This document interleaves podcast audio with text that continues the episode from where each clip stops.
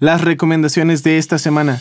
En primer lugar, me gustaría recomendarles ampliamente que se dé una vuelta a la colección eh, que fue anunciada desde el diciembre pasado por Louis Vuitton, en la que su director creativo Virgil Abloh, en colaboración con Nigo, el fundador de Bape, y también fundador junto con Pharrell Williams de B B C, que es Billionaire Boys Club, y también Ice Cream, y que actualmente eh, también está en el mundo de la moda, del streetwear y todo eso, se unió sus fuerzas con Virgil Abloh para Louis Vuitton, en donde lanzaron una colección que, déjenme decirles, está tremenda, muy buena, lejos de toda expectativa. Eh, todo el mundo esperaba eh, algo muy street, muy urbano, pero la verdad es que arrojaron una colección muy classy, muy al estilo de Louis Vuitton, muy, mucho all over print y todo eso, pero la verdad es que sin perder su esencia, se ve con mucha clase, con mucho estilo, muy innovador, muy limpio y muy al estilo de Virgil Abloh. Esa es la primera recomendación de la semana.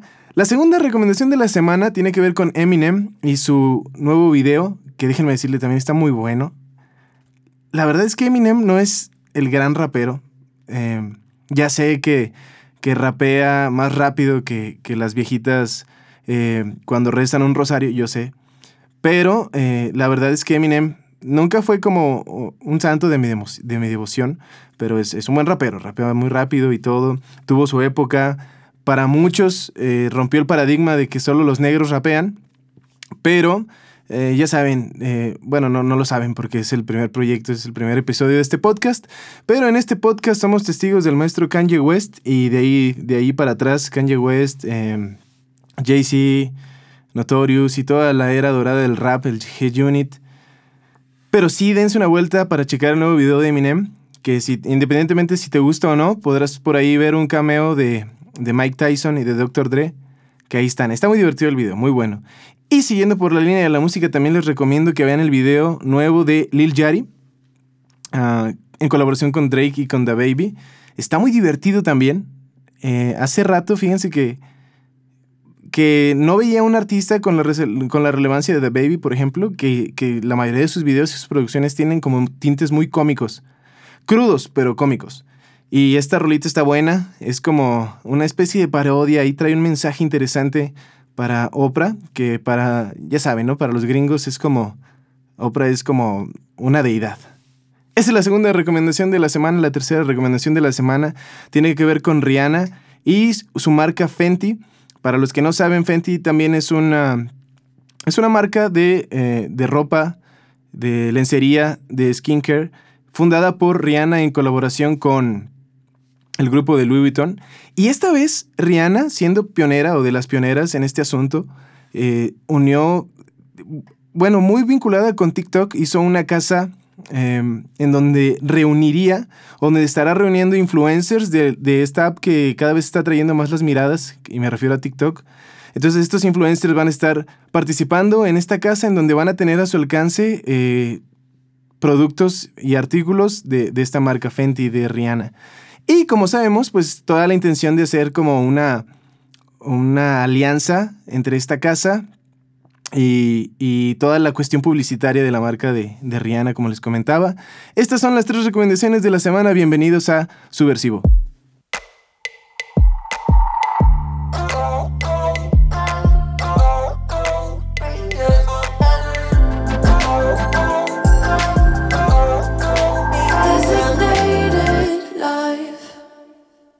Pues bienvenidos una vez más a Subversivo, este proyecto que fíjense que ya lo traía, traía en mi mente desde hace un buen rato.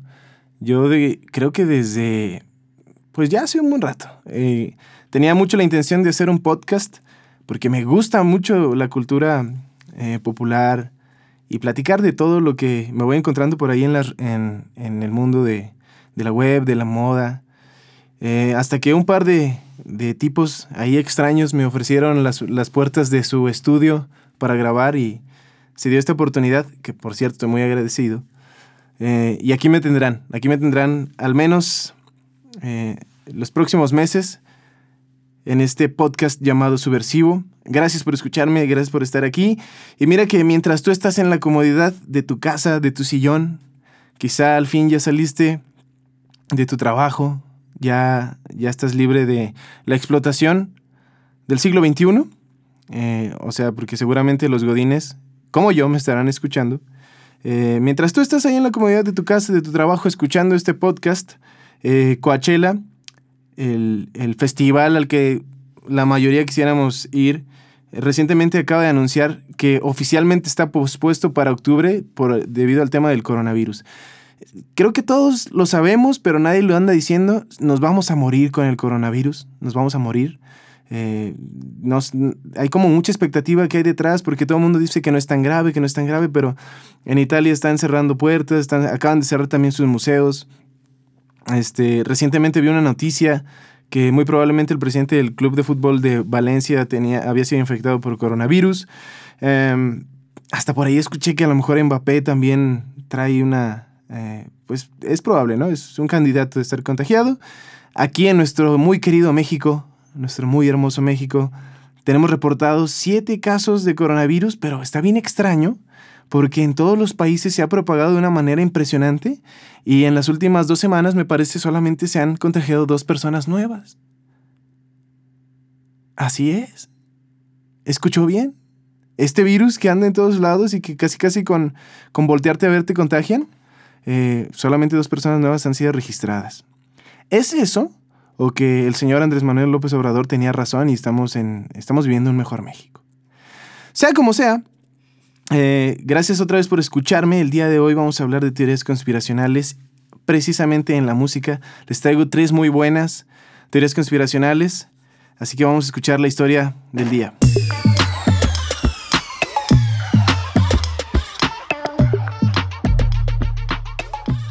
Muy bien, eh, no sé si han escuchado de, de la época dorada del rap. En, habían por ahí unas figuras muy relevantes del rap, cuando, cuando, como cuando lo normal era el rap gángster, ¿no? Eh, era como muy, muy común. Ahora lo hacen, rapean como de, ah, te voy a matar porque yo soy más chido que tú y estoy más, más guapo y todas quieren conmigo. Eso sucedía en el pasado, pero era en serio, y la cuestión de que se decían de que te voy a matar y, y voy a matar a tu familia y todo eso sí era una realidad. Eran vatos que eran gángsters, que tenían órdenes de aprehensión y estaban en, en toda esa cuestión eh, vinculados con, el, con la delincuencia, ¿no? Era el caso de Tupac, era el caso también de Notorious B I G, que, dicho sea de paso, sus disqueras también estaban involucradas en esta cuestión, porque las disqueras también eran amigos y estaban... Estaba bien gángster el asunto, ¿no? Entonces, eh, pues no está chida la violencia.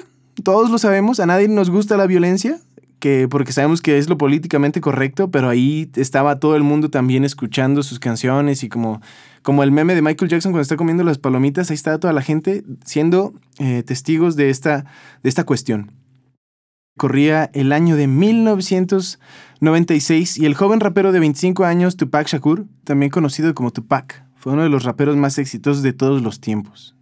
Este rapero estadounidense llegó a vender aproximadamente unas cien millones de copias de discos alrededor del mundo. Eh, diversos medios, por ejemplo la revista Rolling Stone, lo consideró hace, hace ya unos años el mejor rapero de toda la historia. Eh, en la lista que hicieron de los mejores raperos de toda la historia, él fue el primero. Eh, y, y, y la historia con él está muy interesante porque eh, involucra a muchas otras personas. Aquí nos tendríamos que tomar eh, un par de horas o quizá más para platicarles la historia al respecto de Tupac y lo que es conocido como la teoría conspirativa del séptimo día. Pero voy a tratar de, de ser como muy conciso e ir al punto. Sucede que en un, en, por ahí de mil novecientos noventa y cuatro, Tupac es, es, es baleado por, eh, creo, creo que son seis balas las que le disparan, y muy sorprendentemente sobrevive. Él era un real gángster, así era el, un gángster del rap. Fue acusado de, de acoso sexual, de trata de blancas, de cosas tremendas. Pero el men, después de esto, como que... a su manera, como que se reivindica y, y, y empieza lo muy interesante de, de la historia, porque en sus, en sus discos, en sus canciones, solía hacer comentarios como si él supiera que ya lo iban a matar.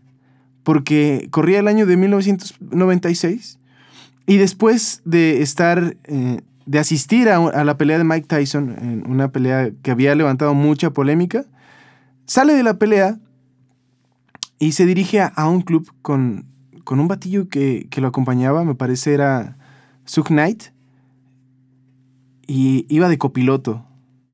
Eh, de hecho, por ahí hay una foto que le toman, o, un paparazzi lo encuentra y, y Tupac baja, baja el vidrio y le toman una foto, y es la última foto que tienen de él. Y pasan unos, unos minutos, unos diez minutos, eh, y un Cadillac los alcanza, un Cadillac blanco, baja a la ventana del auto y hace doce disparos hacia el rapero.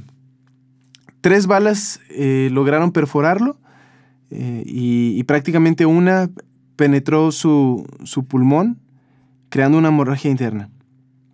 Hasta aquí esto fue lo que sucedió, lo que la evidencia, eh, la evidencia captada por la policía de los Estados Unidos. Pero la teoría está aquí. Y lo primero es que se cree que Tupac sigue vivo.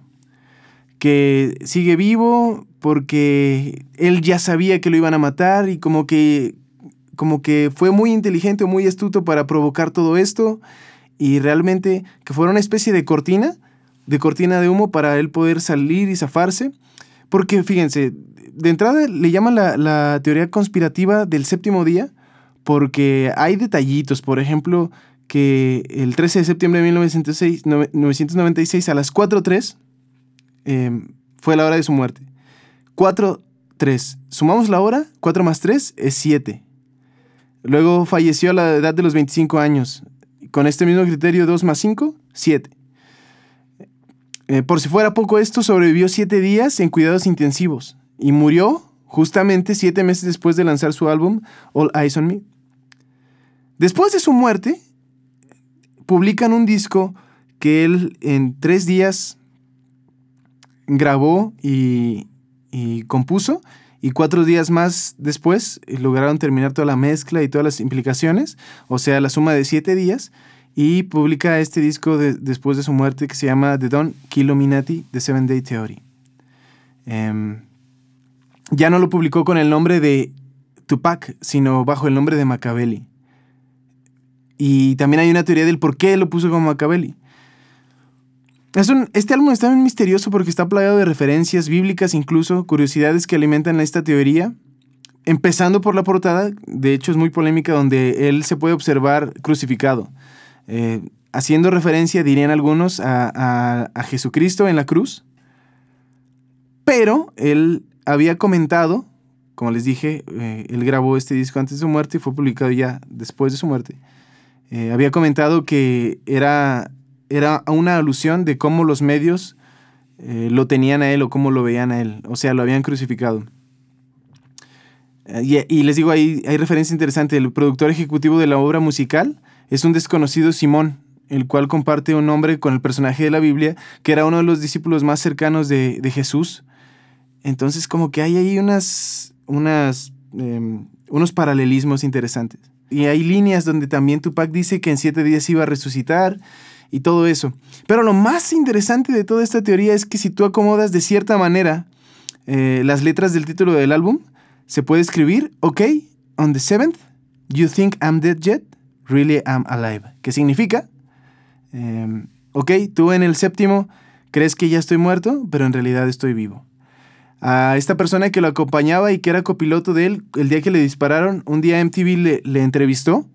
Y él les dijo, no, no, sabe, no hemos visto a Tupac. Lo único que estoy seguro es que el vato sigue vivo y que por, de seguro ahorita se está fumando un puro en Cuba.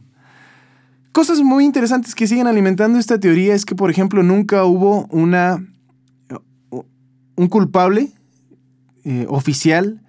Eh, el F B I por ahí o la C I A, no sé, la policía de Nueva York intervino. Nunca pudieron encontrar al culpable, nunca se vinculó a alguien realmente tras este asesinato, y, y eso es muy irónico porque Tupac era el rapero del momento, era un ícono del momento, un emblema, y fue muy extraño que nunca se supiera quién fue la persona que estuvo detrás de esto. Otra excelente teoría, porque acuérdense que estamos hablando de teorías conspiracionales o conspirativas, como le quieren llamar, es la de los Beatles. ¿Sabías, ¿Sabía usted que los Beatles están en decadencia en cuanto a reproducciones. Ya en todo el mundo casi nadie lo está escuchando, pero muy fiel a su estilo. El país que más escucha los Beatles en la actualidad, así es, es nuestro muy bello México. Porque dicen por ahí que nuestro país de por sí en, en estas cosas y en otras más se sigue sintiendo como en los sesentas, setentas. Y de entrada hay que ver la política. Eh, el presidente, toda la, el, su gabinete, pues acaba muy sesentero, ¿no?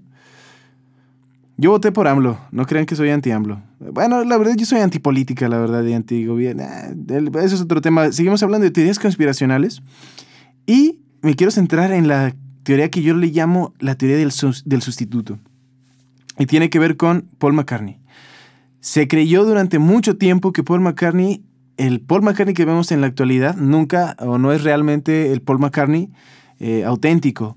Por ahí, en, años, años atrás, cuando los Beatles iban en ascenso en su carrera, cuando, no aún cuando habían agarrado como su máximo nivel, cuando apenas iban en ascenso, fue reportado que Paul McCartney tuvo un accidente en su motocicleta. Incluso por ahí se reportó que había muerto.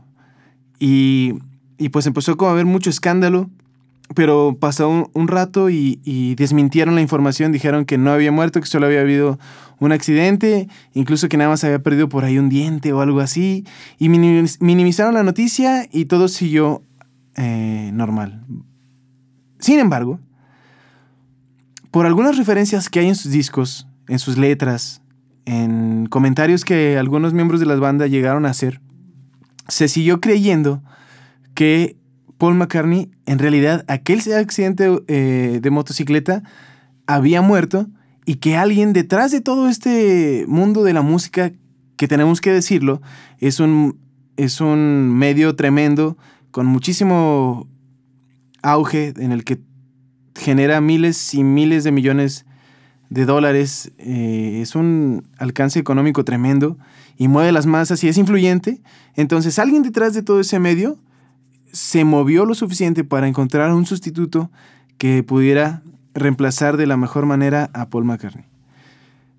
La evidencia o los testimonios apuntan a una persona que tenía el perfil muy similar a Paul McCartney, tocaba el bajo con la, con la mano izquierda, era zurdo, al igual que Sir Paul McCartney.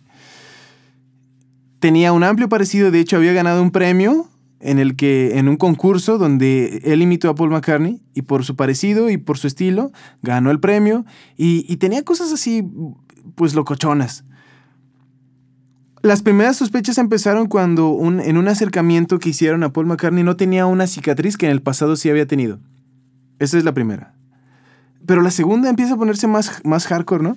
Porque en el disco de sargento Pimienta, sargento Pepper's Lonely Hearts Club Band, que es la portada del disco, está repleta de referencias.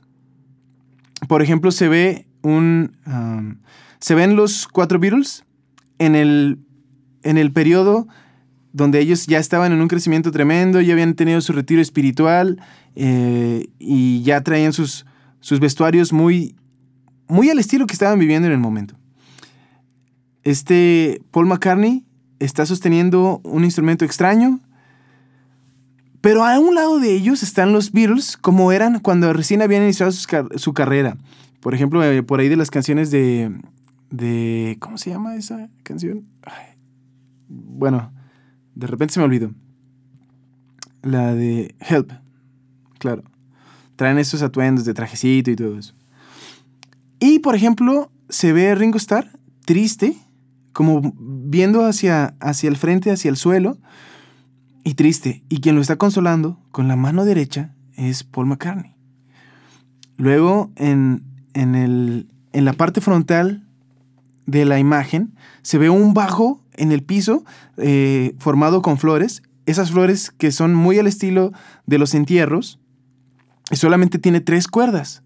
Usualmente el bajo que usaba eh, el señor Paul McCartney era de cuatro cuerdas, pero este tenía tres. Y algunos dicen, ¿será que están aludiendo a que hace falta un Beatle? Están viendo este bajo y quien está consolando a Ringo Starr es Paul McCartney. Del otro lado están, están ellos ya todo normal, todos felices, todo normal. Pero por último, hay otras evidencias muy interesantes en estas acusaciones de que Paul McCartney actual no es el verdadero Paul McCartney. Y esto es que en una canción donde John Lennon, este... De, de una canción publicada por John Lennon en los tiempos de los Beatles, porque ya ven que también hacían como sus canciones ellos solos y, y tenían esa particularidad, que aunque eran en grupo, era como de John Lennon o de George Harrison y etcétera. John Lennon publica una canción llamada Revolution Number nine, que empieza diciendo Number nine, Number nine, Number nine, pero es una canción bien tripiadísima, está repleta de, de, de sonidos extraños, excéntricos, ladridos de perro, eh, en partes el sonido va en reversa, y en una de esas partes hay una frase repetitiva que está diciendo Paul, Mac- Paul está muerto, extrañalo, extrañalo, extrañalo, Paul está muerto, extrañalo, extrañalo. Está bien heavy eso.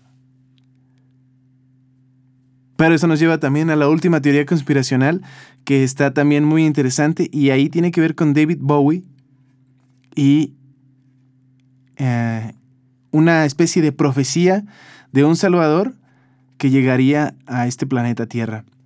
El primer disco de David Bowie, de David Bowie fue el de Ziggy Stardust. De hecho, el nombre completo es, el nombre completo es The Rise and Fall of Ziggy Stardust and the Spiders from Mars. Este disco tiene un lado A y un lado B. La primera canción del lado A se llama Five Years, o sea, cinco años, y, es una, y la canción está anunciando que la Tierra está condenada a la destrucción en cinco años debido al agotamiento de los recursos naturales, y entonces Ziggy, que era como el alter ego de David Bowie, decide cantar sobre ello para concienciar al mundo. Pero está muy interesante porque en las líneas dice que en cinco años precisamente llegaría un salvador eh, para sacar de este futuro trágico a la Tierra, ¿no? Y tienes que ver la portada del disco para entender quién se supone que... Algunos obviamente dicen quién se supone que era el salvador. Entonces, justamente cinco años después...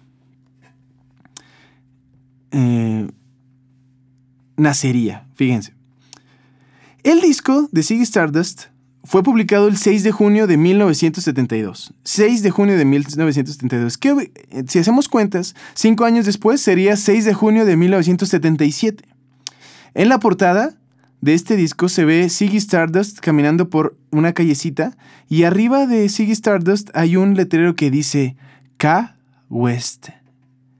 Y entonces eso está bien tripeado. Yo me fui a buscar qué día nació Kanye West, el maestro Kanye West. Y Kanye West nació exactamente cinco años después, con dos días. Es decir, el ocho de junio de mil novecientos setenta y siete. Sí, escuchaste bien. El seis de junio de mil novecientos setenta y dos, David Bowie publica The Rise and Fall of Ziggy Stardust. La primera canción se llama Cinco Años, habla de que en cinco años va a destruirse el mundo a menos de que llegue un salvador, y cinco años después exactamente, nace Kanye o Maddie West. A la crazy. Nos estamos volviendo locos. ¿Qué quiere decir esto? No tengo la menor idea. Ahí les va cuál es, eh, cuál es mi teoría. Eh, para los que no saben, eh, yo soy un fiel amante de las tendencias. No soy como el genio de las tendencias, pero sí me gusta mucho escuchar qué está pasando, qué le está gustando a la gente, cómo está pensando la gente y a dónde está apuntando el mundo. Pero de algo me he dado cuenta. Y es que, aunque lo queramos negar, la verdad es que las grandes marcas y los grandes medios que están por ahí, influencers, las redes sociales, todo eso, sí define lo que nos está gustando. Un ejemplo, el reggaetón. El reggaetón antes no le gustaba a nadie. No le gustaba a nadie el reggaetón. Y ahora todo el mundo es como súper reggaetonero y, y, y también hay que decirlo, antes las canciones de reggaetón eran pésimas, pésima producción, ahí estaban buenas para la fiesta, ¿no? Y todo eso, pero, pero eran pésimas producciones. Por ejemplo, esta es la de la botella, no manches, hasta casi casi se escuchan los perros ladrando en el estudio. Y en la actualidad, por ejemplo, J Balvin se presenta con ropa de Louis Vuitton, con una excelente producción, unos beats muy sabrosos, que a todos ahora ya nos gusta el reggaetón. A mí no me gusta el reggaetón, sigue sin gustarme la verdad, pero hay como dos, tres rolitas que sí me hacen mover el bote, ¿no? Pero ¿en qué momento? ¿En qué momento fue que de repente nos empezó a gustar? Y, y, y digo a todos, porque yo sé, yo sé que va a salir la morrita o el morrito alternativo, que no, a mí siempre me gustó el reggaetón, yo desde, yo desde que nací era, eh, testigo de J Balvin y testigo de, de Bad Bunny, ¿no? Y, y todos estos pues, se respeta, ¿no? Se respeta. Pero la verdad es que en una gran mayoría no nos gustaba el reggaetón. ¿A dónde voy con todo esto? ¿Será que hay gente detrás de estos, de estos referentes de la música que van manipulando las cosas de tal manera que la fama sea mayor, de tal manera que el éxito sea mayor, de tal manera que la manera en que la gente recibe eh, todo el contenido de estos eh, artistas eh, sea de mayor auge? ¿Será? Porque cómo... O, o la otra es que sea una coincidencia, ¿no? Que a lo mejor David Bowie puso K West y significaba, eh, no sé, Kenya, Kenya West o Cool West, ¿no? Y era una calle. Pues sí existe la probabilidad. Pero qué probabilidad tan exacta. Se me hace que es también similar algo así como lo de el fenómeno que yo le llamo Lana del Rey dos punto cero, y es como de esta chavita Billie Eilish, que, que sí es muy buena, canta muy chido, su estilo está bien cool, bien crazy, diferente. Su hermano la produjo en su casa, qué padre. No es, no es, no es gorda, no es flaca, no es... O sea, no sé, está muy interesante. Le gusta mucho a las nuevas generaciones, a los morritos. Antes era una chava súper fanática de Justin Bieber, lo es aún, pero... O sea, está bien crazy también porque ahora es un ícono como de la rebeldía y de ser malo y todo eso. Um, y dices, ¿en qué momento? Y le está encantando a la gente. Recientemente ganó un buen de Grammys. Es muy buena, les digo, es muy buena. Pero, ¿en qué momento sucedió todo eso? Entonces, todas estas teorías conspiracionales me hacen creer que esas grandes marcas y esos grandes medios nos forman los contenidos de la mejor manera para que los recibamos y que creamos que sí nos gusta mucho. Pero en realidad es que detrás hubo una excelente mercadotecnia que nos hizo creer que era lo que nos gustaba. Llámenme loco. Pero es solamente, al final de todo esto, una teoría conspiracional. O una de muchas teorías conspiracionales. Hasta aquí, muchas gracias por escuchar Subversivo en su primer episodio. Intentaré... Después de cada, de, después de cada episodio, eh, mostrarles el meme del día. Así que síganme en mis redes. En Facebook estoy como eh, Alonso Silva. En Instagram estoy como Diego Alonso M O D. Y en Twitter estoy como El Synthman. El S Y N T H M A N. Síganme que por ahí les estaré eh, también publicando las imágenes de las que les platiqué un poquito. Y, claro, el meme del día. Gracias otra vez por escucharme. Les mando un abrazo a todos ustedes. Bye.